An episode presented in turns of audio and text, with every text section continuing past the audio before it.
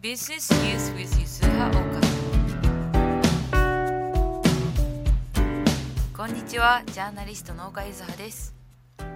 今日もマーケットの様子を振り返っていきましょう今日のニュースとしては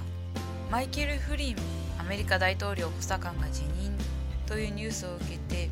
少しドル安方向に動きましたね今日はフリン氏の辞任そしてその後日本株の下落も受けて一時113円27銭までドル円が下落しました。現在午後6時22分時点でのドル円相場は113円60銭から61銭と。現在午後6時22時。現在午後6時22分時点でのドル円相場は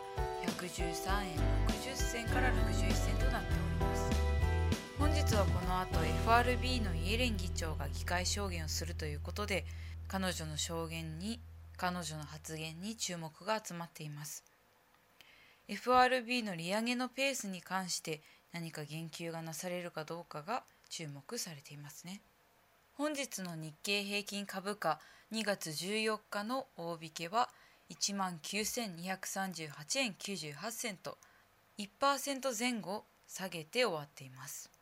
ニューヨークダウ平均株価2月13日の終値は2万4012